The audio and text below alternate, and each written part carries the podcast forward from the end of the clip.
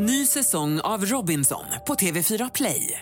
Hetta, storm, hunger. Det har hela tiden varit en kamp. Nu är det blod och tårar. Fan händer just nu. Det. är Detta är inte okej. Robinson 2024, nu fucking kör vi! Streama söndag på TV4 Play. Du lyssnar på en podcast från Expressen. Fler poddar hittar du på expressen.se podcast och på iTunes. Det här är Expressen Dokument om att det kristna julfirandet har bytts ut mot en av årets största shoppingfester av Linda Flod, som jag, Johan Bengtsson, läser upp. Julen är en av våra viktigaste högtider. Men hur gick julen från att vara en enkel tillställning där kyrkan stod i fokus till en shoppingfest värd 66 miljarder kronor? Hollywood, Coca-Cola och sekulariseringen har spelat en avgörande roll för vår konsumtionshysteri. Det har skett en infantilisering av julen där helgen har blivit barnens fest, säger etnologen Agneta Lilja.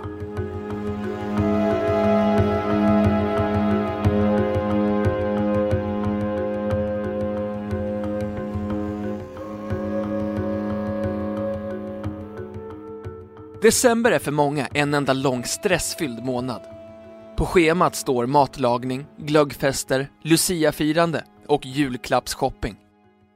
I Sverige tycks konsumtionen bli allt viktigare och vi har alla en relation till julhandeln. Handelns utredningsinstitut, HUI, beräknar att vi under december handlar för 66 miljarder kronor. Det är i det närmaste en fördubbling sedan 1993, men då ska man komma ihåg att HUIs siffror inte är justerade för inflationen och befolkningsökningen. Oavsett är det en gigantisk summa som vi lägger på parfymer, underkläder, teknikprylar och leksaker under granen varje år. Rickard Wahlund, professor i marknadsföring vid Handelshögskolan i Stockholm, menar att det är psykologi som styr vårt köpbehov.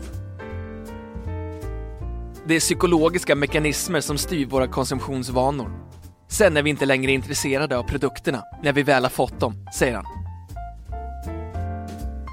En milstolpe för julshoppingen var när NK slog upp sina portar 1915 i Stockholm. Svenskarna fick då sitt första riktiga varuhus. Under den här tiden var varuhus något som förknippades med världsmetropoler som New York, London och Paris. Följande årtionden skedde en urbanisering av samhället vilket fick inflytande på konsumtionen. I takt med att västvärldens ekonomier hämtade sig efter andra världskrigets slut ökade industrins tillväxt. Gemene man fick mer pengar att konsumera för. Hollywood influerade med lyx och flärd. En modern livsstil med elektriska hushållsapparater, bilar och snygga kläder var något som många strävade efter. Tillgängligheten ökade samtidigt som bilden av julen som gåvornas helg spred sig. Alla företag har dragit sitt strå till stacken för att öka på julhandeln, säger Rickard Wahlund. Inkomstnivåerna innan andra världskriget gjorde att många inte hade råd att fira jul som rika societetsfamiljer. Under 1800-talets slut var Sverige stundtals extremt fattigt och julen handlade då mer om att unna sig något extra. Agneta Lilja, professor i etnologi vid Södertörns högskola, berättar om svenska jultraditioner. Tidigare var julen hela hushållets fest där familjen åt färskt kött och färskt bröd. Pigor och drängar fick också ett avbrott från sitt arbete. Det kristna budskapet hade en viktigare roll. Sedan dess har det skett en infantilisering av julen där helgen har blivit barnens fest, säger hon. Under 1900-talet skapades den jul som vi firar idag. En förändrad arbetsmarknad där kvinnorna tog plats och med tv-apparater i alla hem anpassades julen. Idag har de flesta möjlighet att köpa mat till ett julbord, något som få hade råd med tidigare. En av de kanske största faktorerna bakom kommersialiseringen av julen är sekualiseringen. I takt med att färre la religiös vikt vid sitt firande blev maten och julklapparna viktigare. Julklappar började svenskarna dela ut redan under 1600-talet. Från början var traditionen att man skulle smyga sig fram till mottagarens dörr, klappa ljudligt på dörren och slänga in gåvan genom dörren vartefter man sprang allt vad man kunde därifrån. Det är alltså från denna dörrknackning som ordet julklapp uppstod. Under 1700-talet var traditionen istället att det var julbocken som delade ut julklapparna. Under samma århundrade spreds julgranen från Tyskland till svenska borgarhem. Julbocken var helgonet Sankt Nikolaus följeslagare. Sankt Nikolaus var en biskop på 300-talet som blev skyddshelgon. Han avbildas iförd röd biskopdräkt och ofta med detaljer i vitt och grönt. Dagens jultomte är en blandning mellan Sankt Nikolaus, julbocken och gårdstomten. I Sverige skapade Jenny Nyström i slutet av 1800-talet den första standardiserade bilden av tomten som var porträtterad på hennes berömda julkort. Men en läskjätte skulle också sätta sin prägel på den tomte som vi ser framför oss idag. Under 1920-talet gav det växande Coca-Cola Company olika illustratörer i uppgift att porträttera tomten, eller Santa Claus som han kallas i USA. Jultomtens amerikanska namn kommer från nederländska Sinterklaas som härstammar från Sankt Nikolaus. Läskjätten ville inte bara sälja sin mörka dryck under heta sommardagar utan även på vintern och tyckte därför att en reklamaffisch med tomten vore ett bra försäljningsknep. Ingen illustratör lyckades med uppdraget på det sätt som Coca-Cola önskade. 1931 fick så den svensk-amerikanske konstnären Haddon Sundblom uppdraget. Haddon Sundblom valde att rita tomten med röda kläder med vit pälskant. En anledning till att han bestämde sig för just de färgerna var med största sannolikhet att de stämde överens med logotypen för Coca-Cola. Haddon Sundblom målade tomten stor och lång och inte alls som någon liten vätte som tomten porträtterats som tidigare.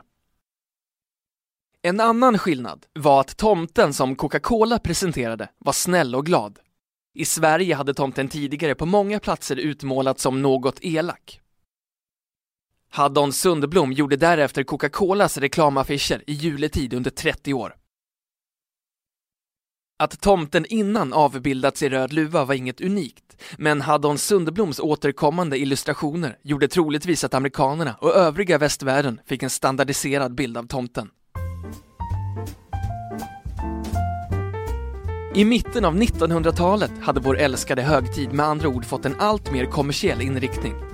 Från att våra julinfluenser tidigare kommit främst från Tyskland under 1700 och 1800-talen, exempel julgranen, adventskalendrar och adventsstjärnor, riktades våra blickar mot USA under 1900-talet.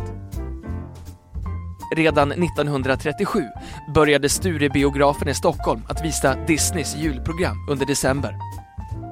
År 1960 började programmet sändas i TV och har sedan blivit ett årligt återkommande inslag. Medieforskaren Stina Bengtsson tror att Kalle Anka på julaftnarna kommer att ha svårt att överleva i framtiden. Disney är inte särskilt exklusivt för dagens barn. Därför är nog programmet istället föräldrarnas högtidsstund, där Kalle Ankas jul, för de som är uppvuxna på 60 och 70-talen, blir en nostalgisk påminnelse om magin i barndomens jular. Men oavsett hur våra medievanor förändras spår Rickard Wahlund vid Handelshögskolan i Stockholm att konsumtionen ökar även i framtiden. Så länge vi har en befolkningsökning och ökade nominella inkomster kommer julhandeln omsätta mer pengar. Motståndarna till julhandeln är än så länge för få. Det är den stora massan som bestämmer hur julen utformas. Den tekniska utvecklingen driver också på handeln, både vad gäller produktion och försäljning på nätet, säger han. Agneta Lilja vid Södertörns högskola instämmer. Förutom Skansen och NK tror hon att ICA har spelat en central roll för vårt moderna julfirande. Det är ICA som genom sin reklam med erbjudanden och rabatter som bestämmer vad vi ska äta och dricka, säger hon. Men hon poängterar samtidigt att trots att konsumtionshetsen ökar inför julen så finns högtidens grundvärden kvar. Det må inte längre vara en religiös högtid, men det kulturella arvet där samhörigheten står i centrum är fortfarande viktigt. Julen handlar om gemenskap. Idealet om att man ska vara med familj gäller fortfarande, säger Agneta Lilja. Däremot tror jag att det i framtiden blir ännu mer accepterat att fira jul på många olika sätt, för det finns inget rätt sätt att fira på, säger hon.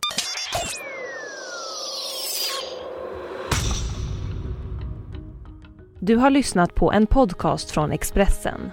Ansvarig utgivare är Thomas Mattsson. Fler poddar finns på Expressen.se och på iTunes.